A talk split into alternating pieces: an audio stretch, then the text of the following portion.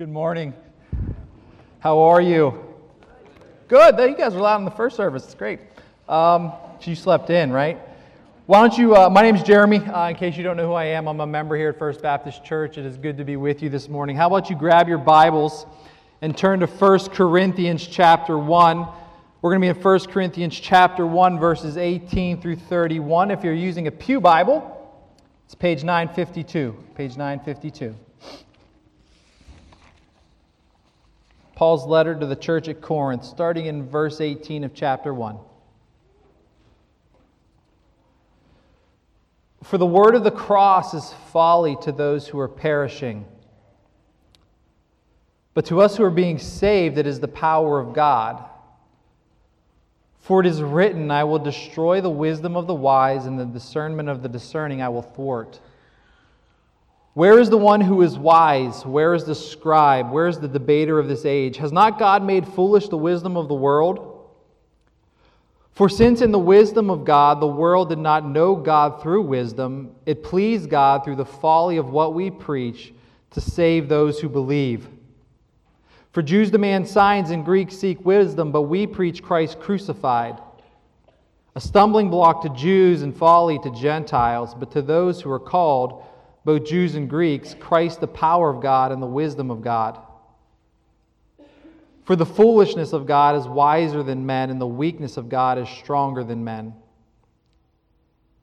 For consider your calling, brothers. Not many of you were wise according to worldly standards. Not many of you were powerful. Not many of you were noble birth. But God chose what is foolish in the world to shame the wise. God chose what is weak in the world to shame the strong. God chose what is low and despised in the world, even the things that are not, to bring to nothing things that are, so that no human being might boast in the presence of God. And because of him, you were in Christ Jesus, who became to us wisdom from God, righteousness and sanctification and redemption, so that as it is written, let the one who boasts boast in the Lord. Let's pray. Father, for as the rain and the snow come down from heaven and do not return there, but water the earth, making it bring forth and sprout, giving seed to the sower and bread to the eater, giving seed to the sower and bread to the eater, so shall your word go out. And it shall not return empty, but it will accomplish that for which you purpose it and for which you send it. God, thank you for the chance to be in your word this morning, God. And as we look at the word of the cross, you send that message out with the purpose to save. And so, God, we pray that today would be the day of salvation for some, that they would pass from death to life. God, also, the word of the cross is a message to, to strengthen those who are already in your Son to be able to walk humbly in the assurance that all that was needed to be accomplished for our salvation was. And so, God, I pray that you would do that work in us this morning. And it's in your Son, Jesus' name, we pray. Amen. Amen. Uh, nobody likes to be around somebody who boasts a lot, right? Like, one of the most annoying types of people to be around is someone who is constantly reminding you of how great they are. They just can't get enough of telling you about all of the accomplishments that make them so wonderful in their own life. Now, if you're honest though, how many of us sit around a lunch table or when we're golfing with our buddies or we're at work, we're just waiting for that perfect opportunity to slide in there some kind of story or some kind of little ditty that's going to elevate other people's opinions of us. How many people do that? Okay, just me? Thank you in the back. We got one in the back. Good, good, good, good, good. Now, it's, it's just it's natural for us to want to share with people how good we are, how great we are. And some of it, again, can be really annoying. Some of it verges on sin. But what about our folly? How many of us ever take the chance to freely offer, to freely speak of that which is going to knock us down a few pegs in the eyes of people around us? Sure, we might do this thing where we um, do a little self deprecating humor and share some of our little weaknesses in order to get a good laugh, or it might even be to get a little sympathy thrown our way. But I'm not talking about those types of things. Boasting in our folly is not natural. Unless you're a Browns fan, Scott. I did it there. Somebody asked me to do that. I did it. Cheap, easy, but necessary. Okay, now let's move on. now let's move on. Now let's move on. So, but, it's, but it is true. We don't naturally boast in our folly. We don't naturally share or proclaim things that other people think are absurd. But that's exactly what Paul's calling us to do. That's what the Apostle Paul in this passage is calling us to do. But let's look at verse 31 first. This is our boast. What we speak with excessive pride about, what we share, it's this. Paul says this, verse 31 Let the one who boasts boast in the Lord. Let me say that again. Let the one who boasts boast in the Lord. Paul has this message that we are to proclaim, that we are to share, that we are to speak with excessive pride, to share it, to proclaim it, to herald it. And it is called, in the eyes of those who are perishing, folly, absurdity, ridiculous. But it's our message to proclaim. So why don't we jump into what we have this morning? Why don't we jump into what we have this morning? Verse 18. Let's start in verse 18. For the word of the cross is folly, folly to those who are perishing. But to us who are being saved, it is the power of God. So here we have Paul saying, The word of the cross goes forth, the message I preach, and it goes out and has two different responses. Those who are perishing, those who are not in Christ, see it as folly, it's incomprehensible. But to those who are being saved, it's the power of God. It's the power of God. So look at our text. We're going to frame it first. Paul frames the text we're looking at this morning with verse 17 and then chapter 2, verse 1 through 5. I want to make clear what Paul's message is. Look at verse 17. There are some people having some problems saying, I follow Paul, I follow Apollos. And Paul's like, What are you guys doing? And this is what he says in verse 17. For Christ did not send me to baptize, but to preach the gospel, and not with words of eloquent wisdom, lest the cross of Christ be emptied of its power. So he came to Corinth, this city that was an important city that had uh, commerce and trade that happened there, and it was populated with religious Jews and Greeks, and he started a church there, and when he came, he preached the gospel. Now look at chapter 2, verse 1 through 5. Chapter 2, verse 1 and 5. And I, when I came to you, brothers, did not come proclaiming to you the testimony of God with lofty speech and wisdom.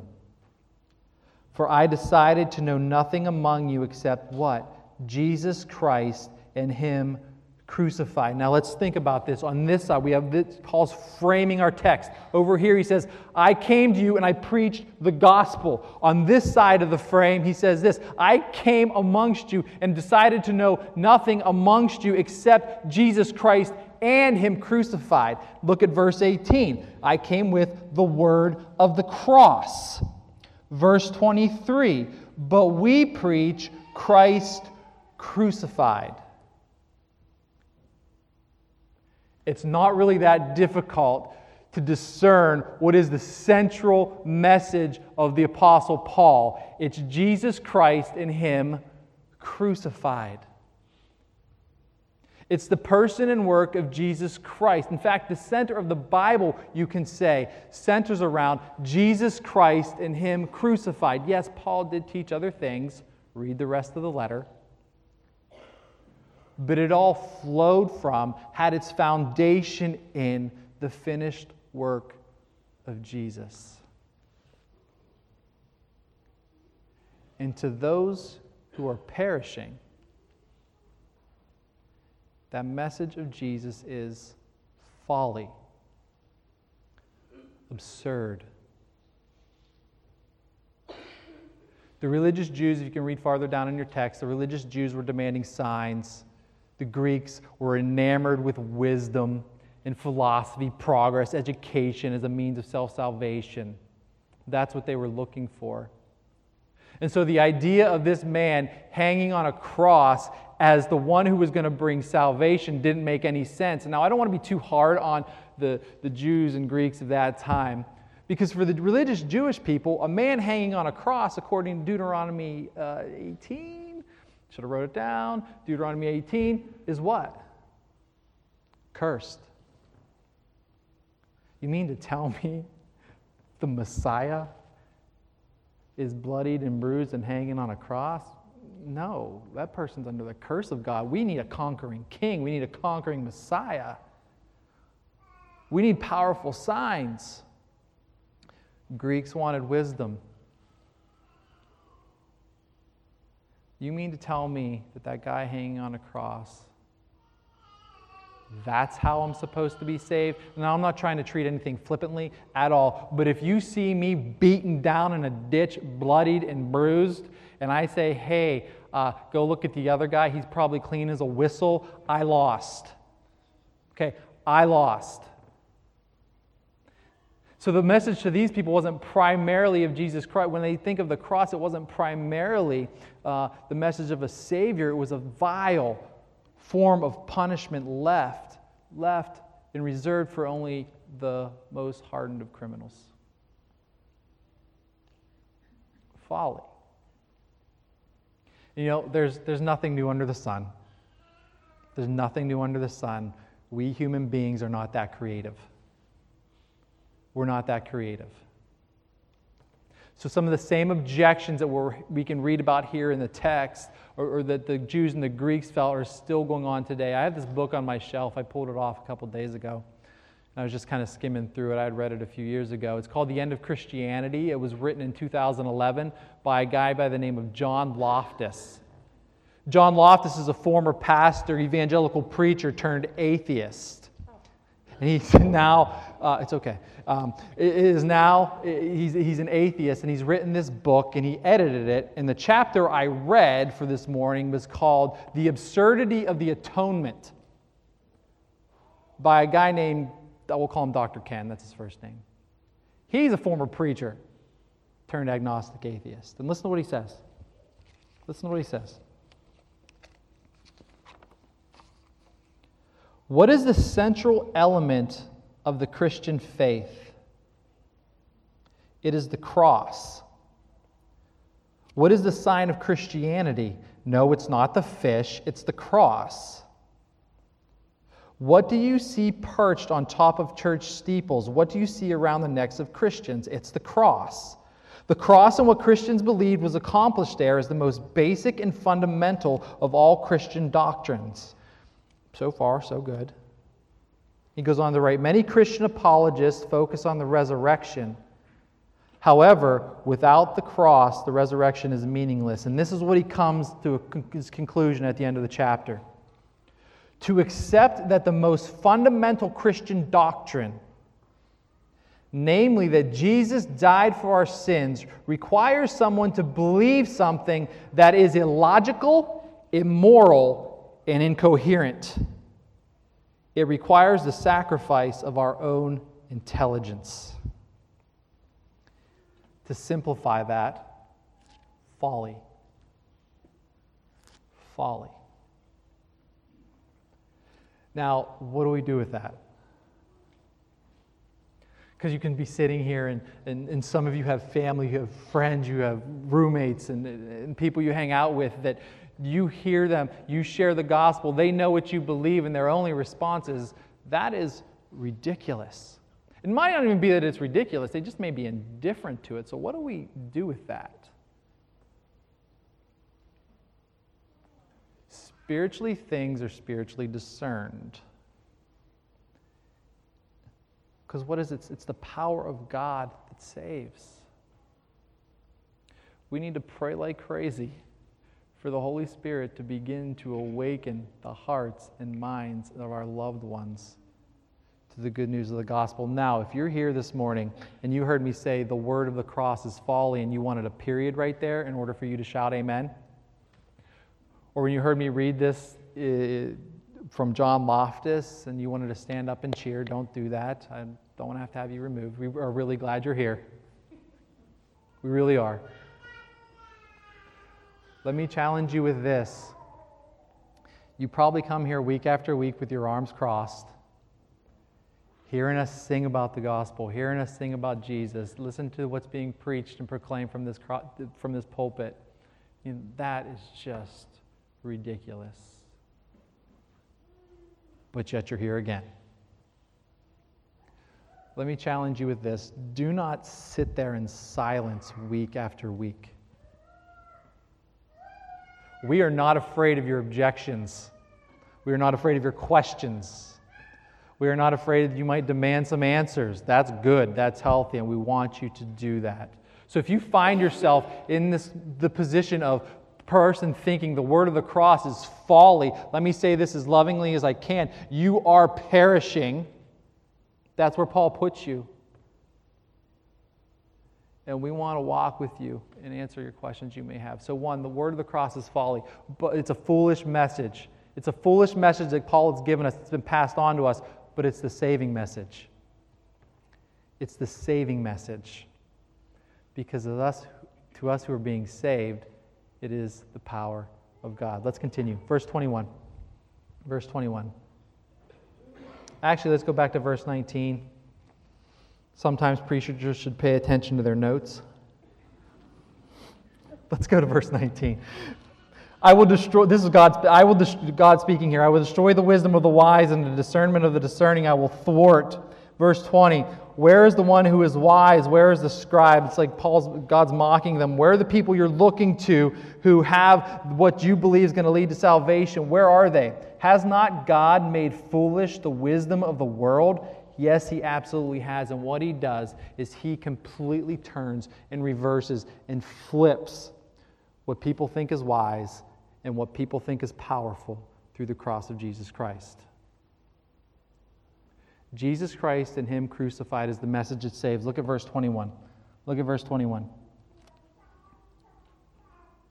For since in the wisdom of God, so this is God's plan, the world did not know God through wisdom. You aren't going to achieve knowledge of God through philosophy, wisdom. It pleased God through the folly of what we preach to save those who believe. Let me read that one more time. It pleased God, or gave him pleasure, to quote John Piper. Through the folly of what we preach, what do we preach? We preach Christ crucified. You see it right there in verse 23 to save those who believe. I don't think that's really that difficult to understand. Paul's not trying to, to hide something. The means of salvation, the way people are saved, is through the preaching, the proclamation, and the sharing of the good news of the gospel. Look, it's right there. It pleased God through the folly of what we preach to save those who believe. Now, that's easy to understand where it gets difficult, and stay with me here. Where it gets difficult is in practice. That's e- we know, we know, we need to share the gospel. We want to proclaim Jesus Christ and Him crucified. Where it gets difficult is in practice. Because there are two temptations that we can fall into. Two temptations that we can fall into. One is to try and mask the gospel, trick it up make it more appealing. Give it to people in hopes that um, they're going to swallow the gospel while it's caked in something else. Because we know that people were looking for other things. People were looking for a meaningful life. People were looking for well adjusted children. People were looking for good marriages. The Greeks and Jews were looking for something else, weren't they? The Jews demanded signs, the Greeks sought out wisdom. So the temptation is to add those things around the gospel and give it to them the message of Jesus Christ crucified. That is a temptation. And let me just say this very clearly that is silly and that is arrogant. It's silly and it's arrogant. It's kind of like how many of you guys are dog owners? Anybody? Okay, we don't need to be shy today. Hands up. Hands up. All right. So, what happens when you try and give your dog a pill? What do you do? You take the pill, you pull out half a jar you pull out the peanut butter, you lather that thing up with half the jar, and then you stick the thing in the back of its throat in hopes that it's going to swallow the pill. Now, for those of you who are dog owners and those who aren't, let me give you a little education. How's that story end? Two days later, you're walking by and you find something in your three year old's hand licked completely clean. And what they really needed, they've left behind. They left it behind. Listen to me, family. We don't have to trick up the gospel. It is powerful enough to save. Scott Frederick um, posted this online, and I texted him, like, hey, that's a really good quote. I think I'm going to use it. I do more research um, than just on social media for sermons, just in case you were worried. But this is what it says. This is what he said. It's from Mark Dever. The gospel of Christ has never needed the gimmicks of man to effect conversion in the soul. That's really good. And I didn't come up with it. So write it down. the gospel of Christ has never needed the gimmicks of man to effect conversion of the soul don't let us fall into that temptation. Second temptation, too, is to look. Look at the next verse here. Um, please God through the folly of what we preach to save. 22 For Jews demand signs and Greeks seek wisdom, but we preach Christ crucified, a stumbling block to Jews and folly to Gentiles. With the cross comes the offense of it. And so with that, the temptation is to remove the offense of the cross. It was a stumbling block to Jews, it was folly to Gentiles, or Gentiles. We see that it's the same today. Let me just say this and then we'll move on. Christianity without the cross is not Christianity. Okay? Just Christianity without the cross is not Christianity. It's not Christianity. And so the ultimate question for us here at the church is this. Well, Paul addresses here in the end of chapter 2. Do we want people's faith to rest on the wisdom of men or on the wisdom of God? He wrote this, verse 4 of chapter 2. And my speech and my message were not in plausible words of wisdom, but in demonstration of the Spirit and of power, so that your faith might not rest in the wisdom of men, but in the wisdom of God. The message He's given us to herald, to proclaim, to share is powerful enough to save. We see in Acts chapter 2, Peter preaches on the day of Pentecost. We see in Acts chapter 8, the Ethiopian eunuch reading through Isaiah 53, and he hears the message of Christ crucified. What must I do to be saved? The message of the cross is enough. And I want to say this. I want to say this. Do we want our faith to rest on the wisdom of men or on the wisdom of God? If you have been here at all in the last nine months, you know the answer to that question. What is heralded and proclaimed and preached here every Sunday by our senior pastor is the gospel of Jesus Christ. I said this this morning the gospel train is rolling. Hop on. Hop on. And I'm so thankful for what we get to hear every week. Jesus being central to all that we do and say. The, yeah, yeah. Amen. So the gospel, it's a foolish message, but it's a saving message. And it's also a humbling message. It's a humbling message. Look at verse 26. Look at verse 26. For consider your calling, brothers. Not many of you were wise according to worldly standards. Not many were powerful. Not many were of noble birth. you mad? I love these. I love these verses. And here's why. I mean, if you when I used to read these in college, I'd be like, Paul's basically calling them losers. Um, I've come to a better understanding of it, but that was my interpretation when, when I was a little bit younger. Because look what he says For consider your calling, brothers. Not many of you were wise according to worldly standards. Not many of you were powerful. Not many were of noble birth. You didn't have the worldly goods. And so basically, what he's making the point is you want proof that God can use what is weak in the world to shame the powerful? You want proof that God can use what isn't wise in the world and destroy the wisdom of the wise? Take a look in the mirror. Yes. Now, I just want to say this real quick. Let's not push Paul too far. He says, not many. It's not out, it's not, wouldn't be out of the question to say that there were people within the congregation who had a powerful standing within society. And it's not like Paul's making this point that no, if you're powerful in society, if you have some sort of position um, that, that moves you to the up, upper echelons of society, that you can't hear the gospel and be saved. That's not what he's saying. He's just saying, look, you want proof that I can use weak stuff? Look at yourselves. Because the gospel was making inroads in the city of Corinth with the have nots. With the have nots.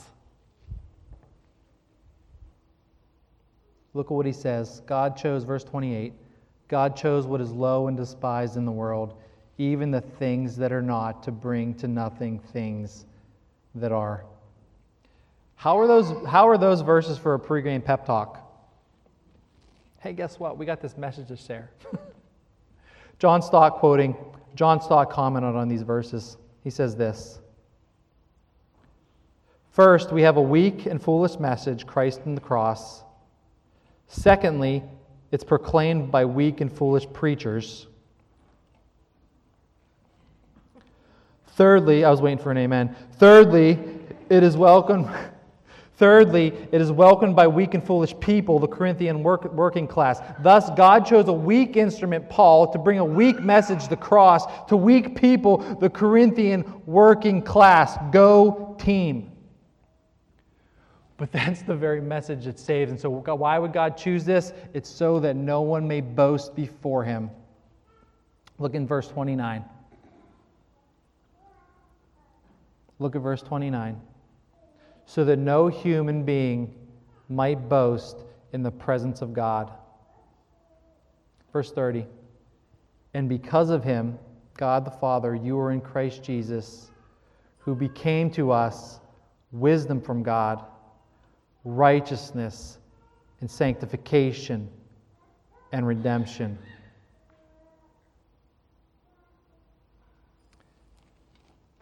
I said the point that I'm making is this is a humbling message.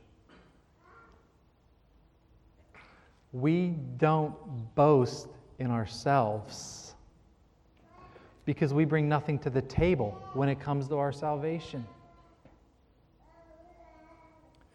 we boast in, brag about, speak with excessive pride about the person and work of Jesus Christ. Look at what Paul says. And because of him, you are in Christ Jesus, who became to us wisdom from God. He's our righteousness, He's our sanctification, and He's our redemption. The Valley of Vision it's a Puritan prayer guide. It says this in a prayer called Assurance. If Jesus were not my righteousness and redemption, I would sink into the nethermost hell by my misdoings, shortcomings, unbelief, unlove. If Jesus were not by the power of his Spirit my sanctification, there is no sin I shall not commit. But if you are in Christ, guess what? He is your righteousness. He is holding you fast for your sanctification, and you can rest well in knowing that you are redeemed.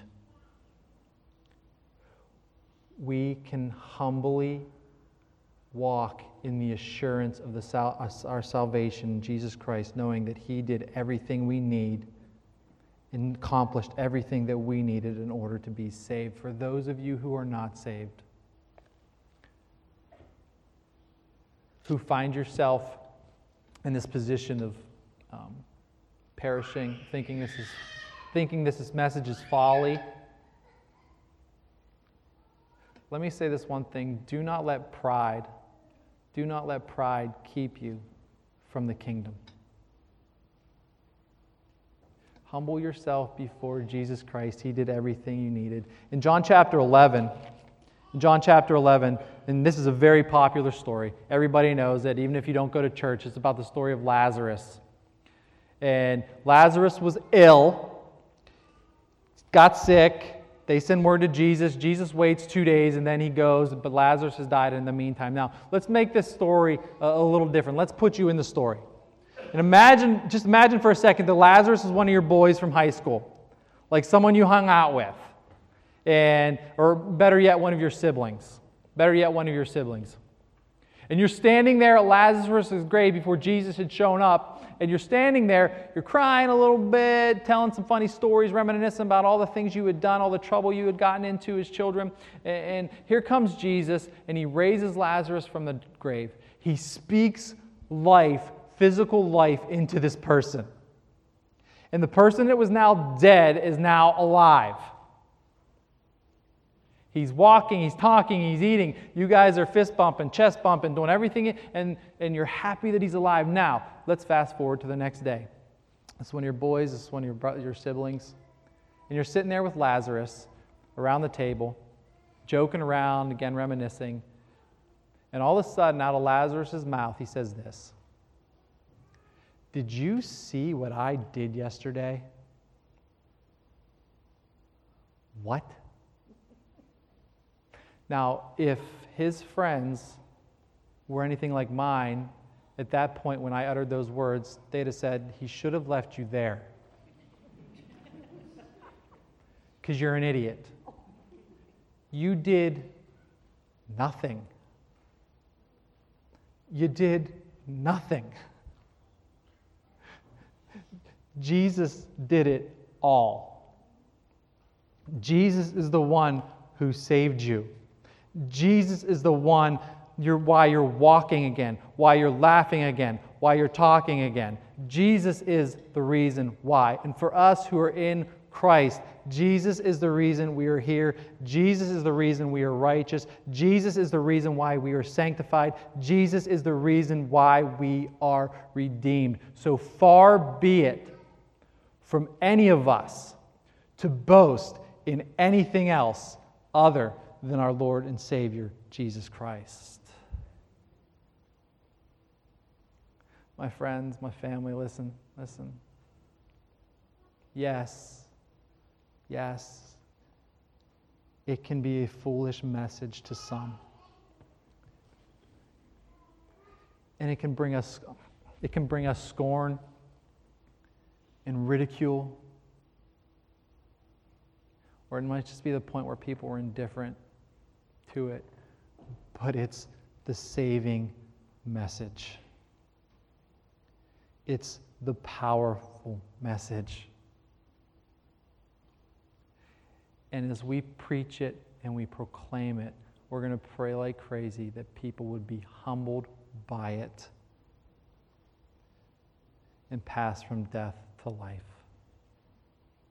So as we go, let us boast in our folly, the word of the cross, Jesus Christ and Him crucified. Amen. Amen. Amen. Let's pray. Father,